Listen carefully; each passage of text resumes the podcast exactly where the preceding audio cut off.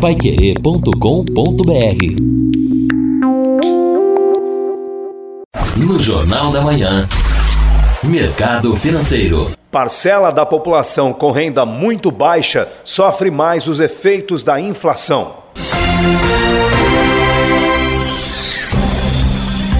A inflação oficial medida pelo I P C A, o Índice Nacional de Preços ao Consumidor Amplo, teve um impacto maior na cesta de compras da população mais pobre do país, que tem renda muito baixa, renda familiar mensal de até mil quinhentos e trinta e quatro reais.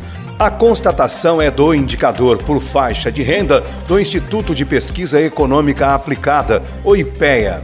Segundo os dados, a população brasileira mais pobre, que gasta vinte e cinco por cento da sua renda com alimentação, foi muito afetada pela alta de preços dos alimentos, registrada neste início de ano.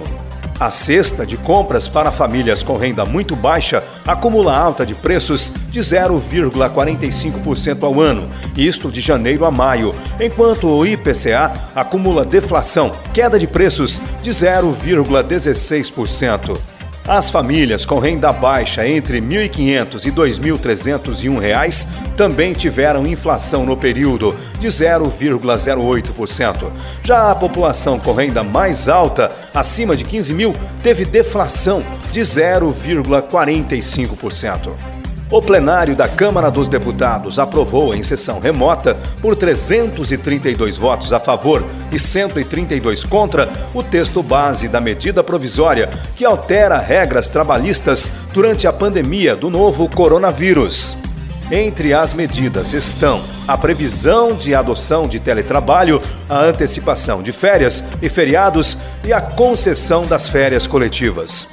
O Conselho de Política Monetária do Banco Central reduziu a Selic, a taxa básica de juros da economia brasileira, de três por cento para dois vírgula vinte e cinco por cento ao ano.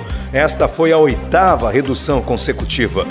De acordo com o portal G um da Rede Globo, o corte renovou o menor patamar histórico para a Selic desde noventa e nove, quando entrou em vigor o regime de metas para a inflação.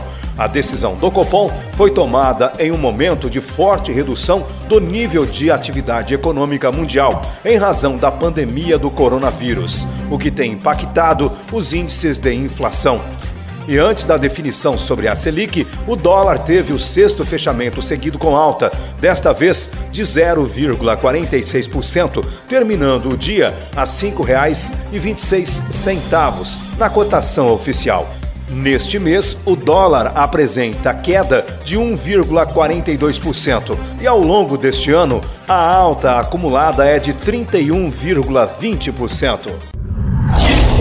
paiquerê ponto com ponto br